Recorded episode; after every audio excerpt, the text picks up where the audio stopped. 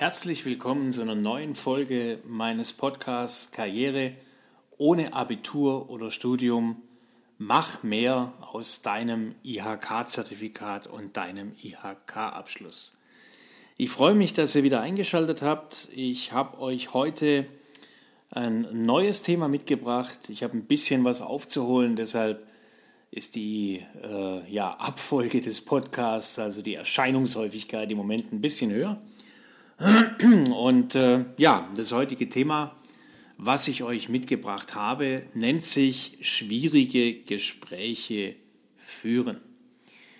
In meiner Facebook-Gruppe und bei meinen Facebook-Lives, die ich mache, stelle ich immer wieder fest, dass viele Fragen hochkommen, dass viele Menschen äh, ja wissen wollen von mir, mh, hm, wie führt man denn unangenehme Gespräche, zum Beispiel als Führungskraft mit einem Mitarbeiter, oder wie führe ich Gespräche, wo ich was durchsetzen möchte gegenüber meinem Chef oder meinem Arbeitgeber. Ja, wie führe ich Gespräche, die mir einen schwierigen Eindruck machen, bevor die Gespräche überhaupt geführt werden. Das ist natürlich was, was mich mein Leben lang auch oft begleitet hat und immer wieder begleitet hat. Es ist völlig klar, in 30 Jahren vom Kfz-Mechaniker zum CEO. Da gab es einige schwierige Gespräche, insbesondere natürlich Gespräche, wo ich dann Dritte e- oder andere eben von mir und meiner Performance auch überzeugen musste. Denn äh, wenn du aufsteigen willst und wenn du das tun willst, ohne dass du äh, diese in Deutschland so wichtigen Zertifikate einfach vorweisen kannst, da musst du Überzeugungskraft haben, da musst du argumentieren können, da brauchst du eben diese Soft Skills, über die ich da immer spreche, diese berühmten neuen Soft Skills, auf die es da ankommt. Und äh, das Thema äh, Gespräche führen, in meinem Sinne, in deinem Sinne führen, dass das Ergebnis nachher passt für dich, das ist da praktisch jeden Tag in irgendeiner Form und Weise äh, vorhanden. Also damit du wirklich Karriere machen kannst, musst du durch diese Gespräche durchgehen. Das bedeutet, immer dann, wenn das Leben dir einen gewissen Angstschauer oder ein schlechtes Gefühl äh, macht, weil so ein Gespräch ansteht, äh, sagt dir das Leben auch damit, wenn du durch dieses Gespräch durchgehst, wenn du die Situation hinter dich bringst, dann bist du und wirst du wachsen. Dann bist du gewachsen ein Stück und du wirst wachsen. Und darum geht es ja am Ende des Tages. Es geht, es geht darum, den nächsten Level, move on to the next level, den nächsten Level zu erreichen und am Ende immer ein Stück weit besser zu werden, die Komfortzone immer ein Stückchen mehr zu verlassen, um damit zu wachsen.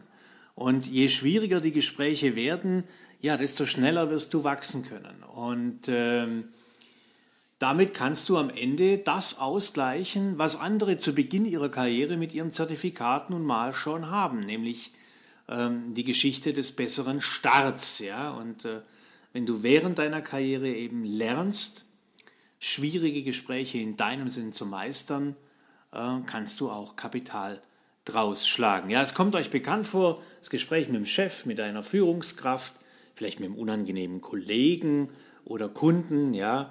Es steigt deine Nervosität, deine Unsicherheit, dein Unbehagen und am liebsten würdest du das Gespräch verschieben. Hey, und das ist mir so oft in meinem Leben passiert, ja, gerade am Anfang, dass ich dann auch davon gelaufen bin ein Stück weit. Es ist eigentlich eine völlig normale Reaktion und mich nicht getraut habe, dieses Gespräch zu führen. Und dann versteckt man sich einen Tag oder eine Woche und schiebt es raus, ja, und verschiebt den Termin.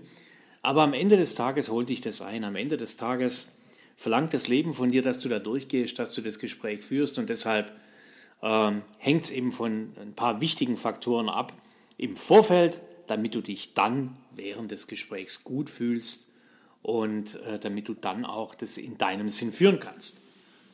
Also egal, ob es jetzt um Jahresgespräche, Projektabschlussgespräche, Gehalts-, Bewerbungs-, Probezeit-, End- oder Reklamationsgespräche, Kündigungsgespräche, wenn du Führungskraft bist, oder Abmahnungsgespräche oder schon Fixgespräche geht, vielleicht auch nur ein einfaches Meeting, wo ein paar Menschen dabei sind, ja, die, wo du so fühlst, also die sind irgendwie weiter als ich oder die haben mehr zu sagen und oh, ob ich mich das traue und um was, was ist, wenn ich, wenn ich was Falsches sage. Also all diese Dinge, all diese Gespräche sorgen halt dafür, dass man dann immer mal wieder nervös wird.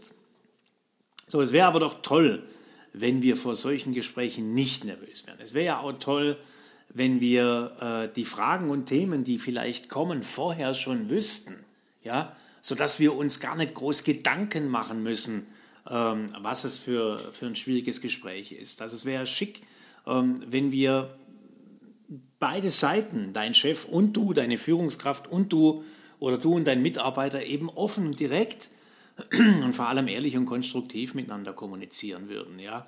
Wenn man fair, gerecht und mit Respekt behandelt würde ähm, und solche Gespräche eben vernünftig auf einer konstruktiven Ebene geführt werden könnten. Wenn es also um die Sache geht und nicht um die Person. Und das ist das Gefährliche bei schwierigen Gesprächen oder einer der gefährlichen Punkte, dass es eben sehr schnell kippen kann auf die emotionale, persönliche Ebene und nicht auf der sachlichen Ebene bleibt. Es ist ganz, ganz, ganz entscheidend, dass beide Seiten, dass beide Seiten auf der sachlichen Ebene konstruktiv bleiben, dass nichts auf die persönliche Ebene abdriftet. Ich gehe gleich nochmal drauf ein, was das ja auch im Einzelnen bedeuten kann. Es geht also im Prinzip um Situationen, die du herbeiführst und auch möchtest und die dich auch betreffen. Dann geht es wiederum um Situationen, die andere herbeiführen, wenn sie mit dir sprechen wollen und ähm, die du nicht beeinflussen kannst. Und dann geht es eben um Situationen, die immer wiederkehrend sind ähm, und die eher allgemeine Geschichten betreffen, ja, die dir aber auch von außen vorgeschrieben werden, nämlich die berühmte Einladung zum Meeting, bei dem du jetzt präsentieren sollst vor 25 Leuten. Auch das kann ein schwieriges Gespräch sein. So, woher kommt jetzt aber dieses zunächst mal, wenn sowas passiert, also wenn du ein Gespräch initiierst, was ich gerade zuerst beschrieben habe, äh, dann gehe ich davon aus, dass das ungute Gefühl nach der Gesprächsvereinbarung ein bisschen kommt, sag, oh, ja, ob ich da nicht vielleicht zu weit reite, ja, wenn ich jetzt sage, ich will hier eine Gehaltserhöhung, jetzt habe ich ein Gespräch ausgemacht mit meinem Chef, ich will ihm das unbedingt sagen und ich will endlich Klarheit haben. Ja, wenn das dann ein, zwei Wochen dauert, bis das Gespräch stattfindet, kann schon sein, dass in dieser Zeit auch so ein ungutes Gefühl hochsteigt. Aber in der Regel sind das Gespräche, die du führen willst natürlich und für die du dich auch vorbereitest. Zumindest hoffe ich das für dich, dass du das tust. Bei den anderen Gesprächen sieht es anders aus. Der Klassiker, du kriegst am Freitagmorgen eine Mail, Montag 8 Uhr Besprechung. So, dann rufst du die Sekretärin an bei deinem Chef, um was geht's denn? Ja, kann ich Ihnen nicht sagen, müssen Sie am Montagmorgen kommen. Dann ist natürlich das Wochenende gelaufen, weil du dir am Wochenende dauernd Gedanken darüber machst, was wird er wohl am Montag mit mir besprechen wollen? Habe ich schlecht performt? Wird er mich rausschmeißen? Ja, wird er mich ins Senkel stellen? Was ist passiert? Und so weiter und so fort. Woher kommt das? Woher kommen diese Gedankenspiralen und diese unguten Gefühle? Dieses Was wäre, wenn? Was wäre, wenn ich das Gespräch versemmel? Was wäre, wenn er mich rausschmeißt? Was wäre, ja, wenn ich diese mündliche Prüfung nicht schaffe? Und so weiter. Das ist ja auch ein Gespräch. Diese Gefühle, und da ist es wieder wichtig zu verstehen, ähm, diese Gefühle werden erzeugt durch deine Gedanken. Denn deine Gedanken erzeugen deine Gefühle. Viele Menschen glauben, viele Menschen glauben, Gefühle werden gemacht, von außen zum Beispiel. Jemand verhält sich schlecht gegenüber dir und du regst dich drüber auf. Und dieses Aufregen, dieses Gefühl, diese Wut, da sagst du nachher, naja, wenn der sich nicht so verhalten hätte, wäre ich nicht so wütend geworden. Aber diese Wut machst du dir komplett selber. Der andere kippt keine Wut in dich hinein. Der andere verhält sich. Der verhält sich einfach. Der würde sich jedem Menschen so gegenüber verhalten wahrscheinlich.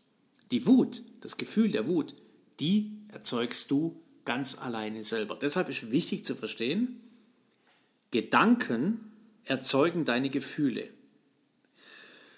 Wenn du also ein schlechtes Gefühl hast aufgrund eines Gespräches, was ansteht, dann beschäftige dich mal damit, was denkst du hier?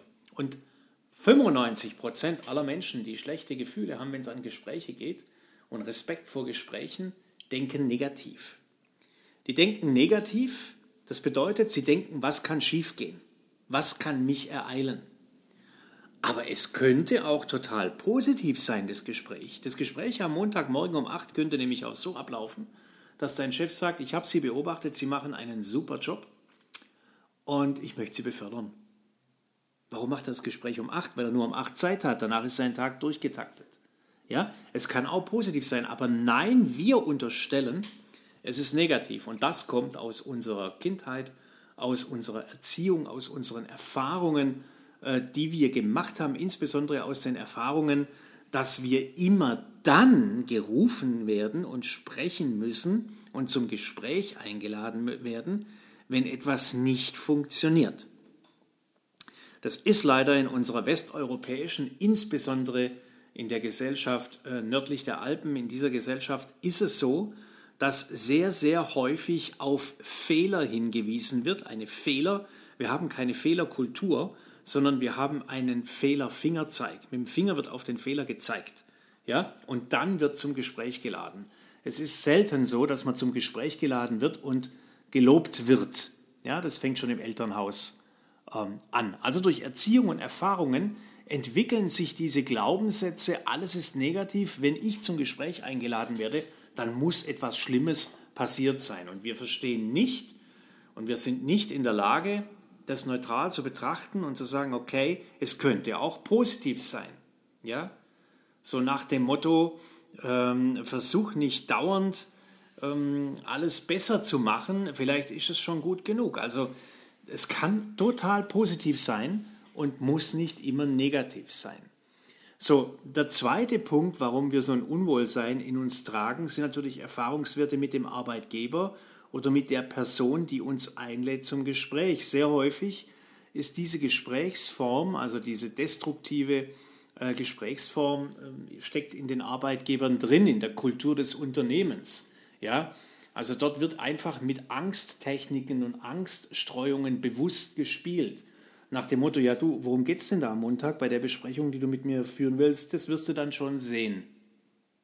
Das ist so ein ganz klassischer Satz, das wirst du dann schon sehen, der unbewusst Angst streut bei dir und der dir praktisch das ganze Leben an diesem Wochenende, was zwischen der Terminvereinbarung und dem Gespräch liegt, einfach nimmt, weil du nur die ganze Zeit im Kopf dich damit beschäftigst, was wird das am Montag wohl sein bei diesem Gespräch. Also es kann also sein, zweiter Hauptgrund, warum die Angst hochkommt, dass es Struktur hat bei dem Arbeitgeber oder bei dem Gegenüber, der das Gespräch mit dir führt. Das kann natürlich auch im privaten Bereich sein, ja, deine Eltern zum Beispiel, ähm, weil sie sehr destruktiv und mit diesen Angsttechniken spielen, ja, und es bewusst einsetzen, um dich in eine Unsicherheit zu treiben, sodass sie leichter in dem Gespräch ihre Ziele durchsetzen können. Und der dritte Punkt, woher diese Unsicherheit dann auch rührt und diese Angst, das ist natürlich was, wo wir in uns selber hineinhören müssen. Das kann daran liegen, dass du einfach grundsätzlich ein fehlendes oder zu wenig Selbstbewusstsein hast, sprich, das meine ich nicht negativ, sondern dass du zu wenig zu dir selber stehst, dir zu wenig zu, dir also dir zu wenig selbstbewusst bist und nicht in deiner Mitte dich befindest. Ja? Ähm, jemand, der in seiner Mitte sich befindet, der, der ein Selbstbewusstsein äh, hat, der zu sich selber steht, hm, der hat auch eine klare Meinung und fällt in seiner Meinung auch nicht um. Der kennt auch seine Stärken und er kennt seine Schwächen und steht da dazu. Der hat einen gewissen, wie soll ich mich ausdrücken, Selbstwert und weiß bis hierhin und nicht weiter und würde in einem Gespräch, wo er schlecht behandelt wird oder ungerecht behandelt wird, auch ganz klar sagen, stopp, bis hierher und nicht weiter, ich stehe auf, ich gehe. Egal, ob ich äh, dann meinen Job verliere oder nicht. Also ähm, fehlendes Selbstbewusstsein, fehlende Selbstsicherheit. Das ist kein Beinbruch, das kann man aufbauen. Ja? Dann kann es daher rühren, dass du einen Job machst, den du eigentlich noch gar nicht kannst oder noch gar nicht richtig kannst. Warum? Vielleicht machst du ihn relativ kurz, vielleicht geht es dir aber auch wie vielen ohne Abitur oder Studium. Man bemüht sich um Karriere, man macht den nächsten Schritt, obwohl man in der Theorie die Dinge vielleicht noch gar nicht so drauf hat äh, und macht so ein Learning by Doing, äh, so eine Learning by Doing Geschichte und natürlich fällt es allen auf die Nase, die sehr stark mit dem Thema Fake it until you make it arbeiten. Also du machst einen Job, den du eigentlich noch nicht kannst, du hast noch nicht den hundertprozentigen Überblick, du hast nicht wirklich alles im Griff Und dann gibt es natürlich auch so eine Unsicherheit, wenn du zum Gespräch geladen wirst.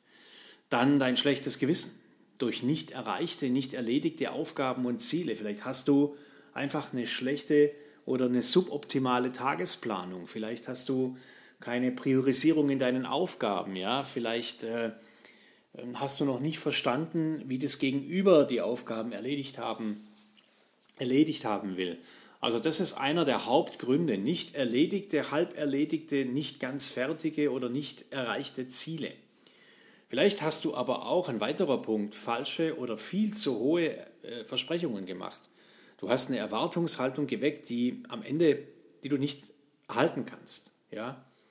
Ähm, vielleicht hast du auch Fehler gemacht und jetzt geht es darum, ähm, ja, zu diesen Fehlern auch zu stehen. Also ich erinnere mich an einen Fall, äh, in meiner Karriere als Verkaufsleiter, da habe ich mal ähm, einen, eine Vereinbarung getroffen mit einem potenziellen Kunden, die uns leider 40.000 Euro Verlust auf einen Schlag eingebracht haben.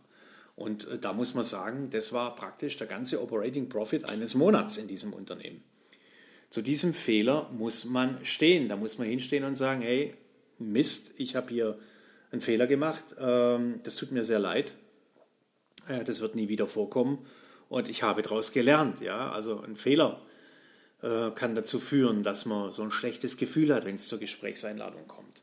Dann natürlich durch neue Aufgaben, ungewohnte Aufgaben, die man noch nicht beherrscht. Das ist ungefähr so ein bisschen wie vorher, wie ich gesagt habe, ein Job, den man eigentlich noch nicht kann. Also wenn man so die Dinge halbfertig macht oder nur ein Halbwissen ähm, mitbringt. Und vor allem, wenn du fremdgesteuert bist, ähm, dass du eben nicht der Pilot deines Lebens hier bist, dass du nicht am Steuer deiner, deiner Karriere sitzt ähm, und ähm, den Glauben hast, ja, ähm, andere sagen mir, was ich zu tun habe und das mache ich dann so und wenn dann sich herausstellt, dass es falsch ist, also das ist auch der Klassiker, der Abteilungsleiter wünscht sich das äh, nach der Formel A, B und C. Und wenn du das dann tust, wirst du vom Geschäftsführer eingeladen und der staucht dich zusammen, warum du nicht BCA gemacht hast. Also wenn die Führungskräfte nicht sauber miteinander kommunizieren und dadurch du zwischen die Fronten gerätst. Ja, ähm, das sind also alles so Themen, wo, wo, wo ungute Gefühle äh, hochkommen. Ich wiederhole dir das nochmal, die drei Hauptdinge, das eine sind deine Erfahrungen und deine Erziehung, die du genossen hast aus deinem äh, jugendlichen, kindlichen und Berufsanfängen äh, Leben. Dann die Struktur. Es kann also im Arbeitgeber selber stecken, dass dort so stecken, drinstecken, dass da so gearbeitet wird. Und eben diese Unsicherheiten durch die Punkte, die ich gerade aufgezählt habe. Und am Ende dieser, äh, woher kommt's, äh, will ich dir auch mal ein kleines Beispiel geben ähm, was mich in meinem Beruf, äh, in meinem Berufsleben, was mich mal extrem beschäftigt hat. Also ich habe viele schwierige Gespräche geführt. Ich habe Verkaufsgespräche für ganze Firmen geführt. Ich habe Firmen verkauft, gekauft. Ich habe Menschen eingestellt mit hohen Gehältern, niedrigen Gehältern. Ich habe Menschen rausgeschmissen nach kurzer Zeit, nach langer Zeit. Ich musste Abteilungen schließen. Äh, ich habe Insolvenzen mit abgewickelt. Es, waren zum Teil wirklich schwierige Gespräche dabei, aber das aller, aller, aller schwierigste Mitarbeitergespräch, was ich in meinem Leben jemals geführt habe, darüber möchte ich dir kurz berichten. Ich kann dir sagen, es war im Jahr 2008. Ja, 2008. Ich war damals Verkaufsleiter an einem Unternehmen mit ungefähr 250 Mitarbeitern und ähm, es waren keine Großraumbüros, es waren auch keine Einzelbüros, es waren Zweier-, Dreier-, Vierer-Büros. Und wir haben eine Firma übernommen, haben ungefähr 15 Leute integriert, die kamen dann, hatten einen Ortswechsel, kamen zu uns in die Zentrale, haben dort ihre neuen Arbeitsplätze äh, bezogen und wir haben die natürlich dann auf die Büros verteilt, so wie wir geglaubt haben, dass die Menschen zusammenpassen. Und es war jetzt eine Person dabei, ähm, über die spreche ich jetzt. Und nach wenigen Tagen kam ein langjähriger Mitarbeiter zu mir, der mit der neuen Person in einem Raum saß und sagte, äh, Mensch Rolf, ähm, du musst unbedingt was tun, der neue Kollege stinkt. So, der neue Kollege stinkt. was soll ich jetzt da tun? Dann sage ich, wie, wie meinst du das? Ja, der stinkt. Der stinkt erbärmlich. Ich halte es nicht mehr aus in dem Büro.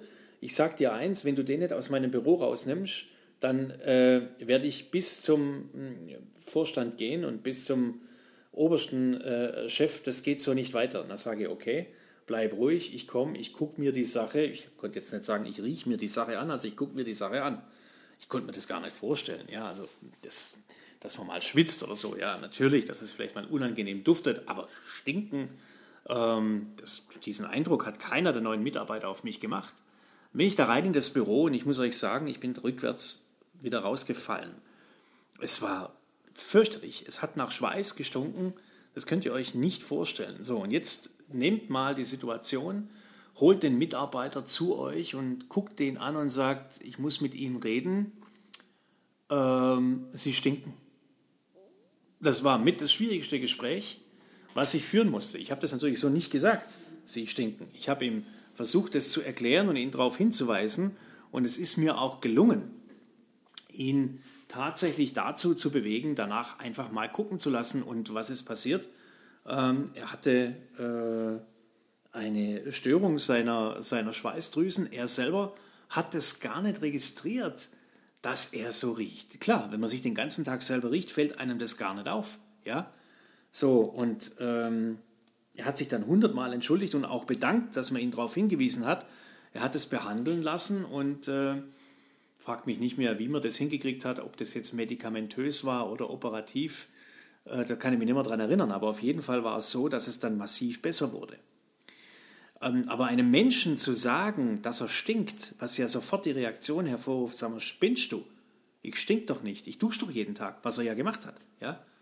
Ähm, das war mit das Schwierigste, was ich in meinem Berufsleben an Gesprächen zu führen hatte. Das wollte ich euch nur noch mal sagen. Also es geht immer auch in andere Richtungen. So, was kannst du jetzt tun, um diese Nervosität, dieses schlechte Gefühl, diese Unsicherheit äh, für dich in den Griff zu bekommen vor dem Gespräch? Also, Punkt Nummer eins, sag nicht, was du tust, sondern tu, was du sagst. Wenn du dich daran hältst, dann werden schon mal viele Gründe, warum er dich zu einem Gespräch einlädt, obsolet. Sag nicht, was du tust, sondern bitte tu, was du sagst. Dann übe diese Gespräche. Also such du proaktiv mindestens zwei, dreimal im Jahr ein Gespräch mit einem hohen Vorgesetzten, wo du Interesse zeigst an der Firma, an deiner Person und an der Zusammenarbeit. Einfach um diese Gespräche zu üben, um diesen Smalltalk zu üben, um auch den Respekt ein Stück weit zu verlieren vor Menschen, mit denen du normalerweise in deiner Firma gar nicht sprichst, weil du eigentlich mit ihnen gar nicht so richtig ähm, ja, äh, in Kontakt kommst. Dann dritter Punkt, sei offen und ehrlich und vor allem konstruktiv bei solchen Themen wie zum Beispiel, was du tatsächlich leisten kannst, in welchem Zeitraum du Dinge leisten kannst. Das heißt, am Ende reflektiert und auf den Punkt gebracht, ähm, was geht und was geht nicht. Sag also, schweige nicht, wenn man dir einen Stapel Arbeit auf den Tisch legt und sagt, ja, ja, das mache ich schon und dann schaffst du es nicht, ja, und dann kommst du genau in so eine Diskussionsspirale, sondern sag klipp und klar, okay, die Menge an Arbeit schaffe ich nicht bis da und dahin. Und viele haben jetzt wieder Angst davor zu sagen, schaffe ich nicht, weil das kann gleich wieder negativ ausgelegt werden. Ja, wenn du das nicht schaffst, dann kannst du hier nicht arbeiten aber du brauchst da eine gesunde Selbsteinschätzung und du brauchst auch das, diese, diesen Selbstschutz für dich, ja, um dich nicht zu überlasten und um im Nachgang natürlich nicht ein schwieriges Gespräch führen zu müssen. Sag lieber dann, okay, das ist eine Menge an Arbeit, Sie wollen das bis Freitag, ich sage Ihnen ehrlich, bis Dienstag kriege ich es hin oder bis nächste Woche Mittwoch, weil das und das und das ist, das ist sehr komplex. Ja? Und ihr werdet überrascht sein, wie oft die Vorgesetzten sagen werden, ja, okay, dann bis Mittwoch, alles klar. Ja? Der dritte Punkt. Dann der vierte Punkt, wenn du zu einem Gespräch eingeladen wirst, dann ähm, bring bitte niemals, oder wenn du einlädst zum Gespräch, wie auch immer, bring bitte niemals nur dein Problem mit. Ja? Bring bitte auch immer eine Lösung mit. Also wenn dich was stört in der Firma, wenn du jetzt ein Gespräch möchtest, ja, dann sei so gut und stürm nicht ins Büro und sag, gut, dass wir jetzt mal sprechen, es ist alles scheiße, der performt nicht, der performt nicht ähm, und so und so und so, sondern bring auch eine Lösung mit. Erklär deinem Vorgesetzten, also so wie wir das machen, finde ich das überhaupt nicht gut. Ich würde vorschlagen, wir machen das so und so und so aus diesem und diesem Grund. Ja? Also was halten wir davon, wenn wir das anstelle so eben so machen?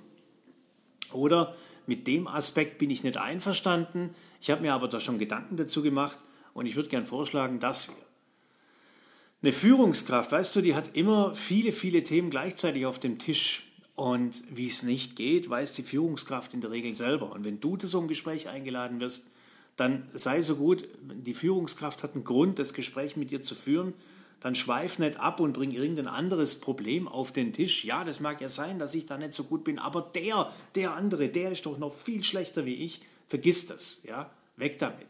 Es geht um dich, es geht um das Thema ähm, und schieb da nicht irgendwie ein anderes Problem noch, noch mit rein. Ja, ich könnte ja besser performen, wenn die Abteilung, die mir zuarbeitet, besser performt. Ja, sondern bringt dann eben die Lösung mit, ähm, ich könnte besser performen, dazu müssten wir Prozesse in der anderen Abteilung anders aufbauen. Zeig niemals mit dem Finger auf andere Menschen. Ja, ähm, dann, was auf jeden Fall hilft vor solchen Gesprächen, wenn du in dein Erfolgstagebuch schaust. Was ist ein Erfolgstagebuch? In einem Erfolgstagebuch steht in der Regel das drin, was du reinschreibst, jeden Abend im Idealfall ein, zwei Punkte, was du Gutes geleistet hast an dem Tag. Ja? Was du prima hingekriegt hast, wofür du vielleicht auch mal gelobt wurdest, was deiner Meinung nach super gelaufen ist. Und vor einem schwierigen Gespräch schau dir dieses Erfolgstagebuch an. Ich verspreche dir, Du wirst überrascht sein, wenn es dir gelingt, jeden Tag zwei Punkte aufzuschreiben, nur einen Monat lang. Keine Sätze, Punkte. Zwei Bullets jeden Tag, einen Monat lang, 20 Arbeitstage. Da hast du 40 positive Bullets. Weißt du, was das mit deinem Unterbewusstsein anstellt und mit deinem Mindset? Du wächst um einen halben Meter, bevor du in das Büro von deinem Chef äh, gehst, wenn du dir das nochmal vor Augen führst und nimm das ruhig mit. Ja? Was tust du im Detail? Schreib es auf, mach dir die Liste. Viele glauben immer, die Chefs wüssten, was ihre Mitarbeiter alles so tun am Tag. Natürlich wissen sie es nicht. Sie wissen vielleicht, wo der Mitarbeiter beschäftigt ist.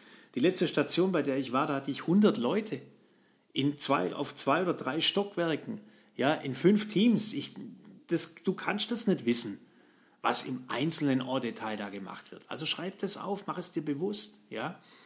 Ähm, denn der Chef weiß es meistens nicht.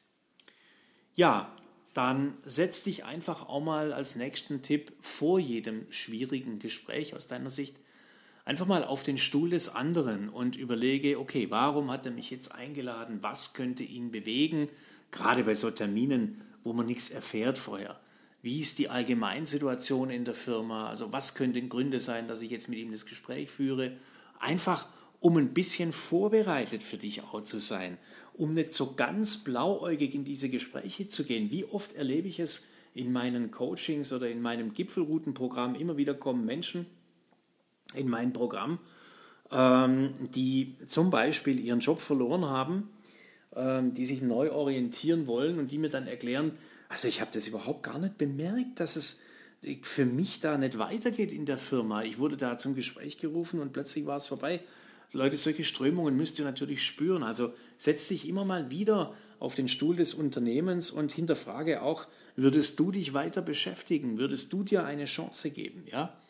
Mach dir also klar, entsprechend, wie tickt eventuell die andere Seite. Dann mach dir auch bitte klar vor jedem Gespräch, was kannst du wirklich beeinflussen und ändern und was auch nicht? Das erleichtert ungemein. Wenn, weißt du, manche Dinge kannst du einfach nicht ändern. Und das ist das, was ich ganz am Anfang gesagt habe. Ähm, die Menschen verhalten sich, wie sie sich verhalten. Die meinen das oft gar nicht persönlich. Viele Menschen glauben immer, ähm, diese negativen Gefühle, die werden von außen an sie herangetragen, die werden von außen gemacht und das ist eh ein, ein Idiot und, und, und der ist immer nur böse zu mir und so weiter. Die Wahrheit ist eben ein Stück weit eine andere. Wenn du den Mensch nicht ändern kannst, ja, warum, muss ich dich ehrlich fragen, äh, wenn du deinen Arbeitgeber doch nicht ändern kannst, warum gehst du da noch hin?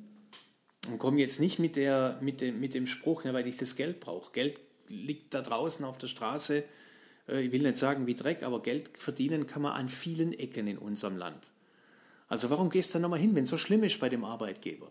Ja, mach dir also klar, was kann ich ändern, was kann ich nicht ändern. Und äh, ich habe vor kurzem wieder ein Coaching auch gehabt, äh, wo ein 43-jähriger Verkaufsleiter mir erklärt, wie schlimm sein Chef ist.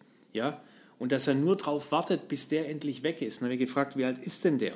Dann sagt er 47. Dann sage ich, toll, der ist vier Jahre älter als Sie. Der wird wahrscheinlich vier Jahre vor Ihnen in Ruhestand gehen. Das bedeutet, Sie müssen jetzt mal eine lockere 20 Jahre mit dem Mann klarkommen. Wollen Sie das? Nein. Dann sage ich, was ist dann für eine Konsequenz? Ja, dann muss ich mir, äh, dann kriegen Sie den weg. Können Sie den entlassen? Nein, kann er nicht. Dann sage ich, wer muss dann gehen, wenn es ihm stinkt? Ja, ich. Aha. So, das ist der Punkt. Also mach dir klar, was du ändern kannst und was nicht. Frag dich eben, ähm, kann ich durch mein Verhalten an der Situation was ändern? Wenn ja, tu es bitte. Ja? Wenn nein, zieh die Konsequenz. Und lerne zu kommunizieren. Diesen Tipp gebe ich dir wirklich wärmstens.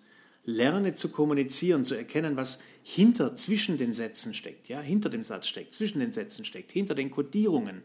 Lern Gesprächstechniken, lies ein Buch drüber, mach YouTube-Kurse, keine Ahnung. Oder komm zu mir ins Programm, was du, egal wo du das machst, ja, beschäftige dich mit Fragetechniken. Kommunikation ist ein, eine, äh, ja, eines der neuen, der neuen Soft Skills, ähm, die du beherrschen musst, um Karriere ohne Abitur oder Studium zu machen. Das gehört einfach dazu. Also lern diese Themen, Gesprächstechnik, Fragetechnik. Ich muss mich immer wundern, dass, die, dass viele da draußen gerne Karriere machen wollen, ähm, viele, viele tausend Euro bei der IHK bezahlen, sich zweieinhalb Jahre auf irgendwelche ja, in irgendwelche Schulbänke noch drücken, äh, sich Fachwissen reinziehen, ohne Ende nächtelang durchlernen, ähm, aber dann am Ende sich nicht neben ihrem Beruf äh, für eine Viertelstunde in der Woche mit speziellen Themen beschäftigen können, wie Kommunikation, wie Sichtbarkeit, wie Selbstmarketing, wie Mindset, ja, wie Berufung und lauter so, so Dinge, die, das sind eben alles diese, diese Elemente aus den Soft Skills, ja, oder Reporting oder Planung oder Führung. Es gibt so tolle Geschichten, ähm, äh, die man auch ohne großartige Investments in kurzer Zeit lernen kann. Also beschäftige dich damit, vor allem eben mit Gesprächstechniken und Fragetechniken, weil wir haben es ja von schwierigen Gesprächen führen, sodass du auch reagieren kannst, wenn man dir eine geschlossene Frage stellt. Wie reagierst du denn, wenn ich dich frage, stimmt es eigentlich, dass Sie letzte Woche aufgehört haben, ihren Partner zu schlagen? Was antwortest du jetzt? Ja oder nein? Ja? Und auf solche Fragen, auf solche Fragentechniken brauchst du Antworten. Und äh, die werden einfach nicht bei der Geburt mit auf unsere Sprachsoftware gespielt, sondern die muss man sich später antrainieren. Alles eine Frage der Übung. So, und äh, das zusammengenommen, ja, das zusammengenommen lässt dich fit werden für schwierige Gespräche. Ich fasse es nochmal zusammen. Also, du sollst bei dir selber sein, du sollst die Selbstsicherheit und das Selbstbewusstsein entwickeln, was du brauchst, um in jedes Gespräch zu gehen. Im Vorfeld Daily Business sag bitte nicht, was du tust, sondern tu, was du sagst über die Gespräche, geh regelmäßig in solche schwierigen Gespräche, geh regelmäßig in Gespräche mit Menschen, ähm, die deutlich höhere Positionen haben äh, oder mehr Erfahrung haben als du, um diese Gespräche zu üben.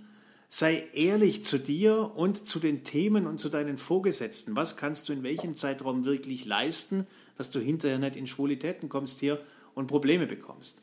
Bring bitte in solche Gespräche niemals Probleme mit, sondern bring Lösungen mit. Ganz, ganz wichtig. Ja, wie es nicht geht, weiß deine Führungskraft selber. Führe dein Erfolgstagebuch. Ja, schreib auf, was du geleistet hast, Positives.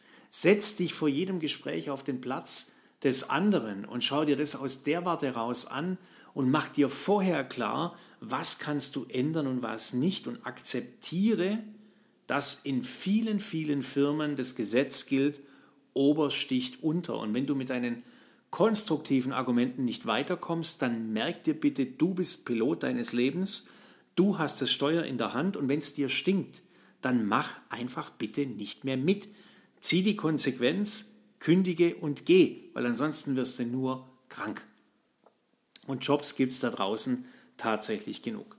Also, wenn du mehr Informationen haben möchtest, wie du deinen IHK-Abschluss vergolden kannst, welche Soft Skills zu deinem Fachwissen, was du ja bereits hast, jetzt alle noch dazukommen sollten und wichtig wären und wie du das am elegantesten und am effizientesten dir auf die Festplatte ziehen kannst, dann findest du mehr Informationen zu Karriere ohne Abitur oder Studium auf meiner Homepage www.rolfblind.de oder in meiner Facebook-Gruppe Karriere ohne Abitur oder Studium. Und äh, wenn du es direkt wissen willst, dich persönlich betreffend, dann schreib mir einfach eine persönliche Nachricht über einen Messenger oder eine Mail unter kontakt.rolfblind.de. Du kannst sicher sein, es antwortet dir kein Angestellter, sondern ich werde dir antworten und es antwortet auch kein Roboter, sondern ich werde dir antworten. Ja, ich hoffe, du konntest ein paar Sachen für dich mitnehmen. Ich hoffe, es war spannend genug sich, äh, dass du dir diese 36 Minuten jetzt hier ähm, angehört hast. Mich würde es freuen, wir hören uns wieder. Auch wenn wir uns sehen, würde mich das natürlich freuen in meiner Facebook-Gruppe oder über meine Homepage ähm, oder eben über die Kontaktaufnahme. Schau es dir in Ruhe an und äh, ja, zeig der Welt da draußen, dass es für grenzgeniale Karrieren kein Abitur und kein Studium braucht. Ich wünsche dir was, bleib gesund, toi toi, viel Erfolg in deinem Beruf. Bis bald, dein Rolf.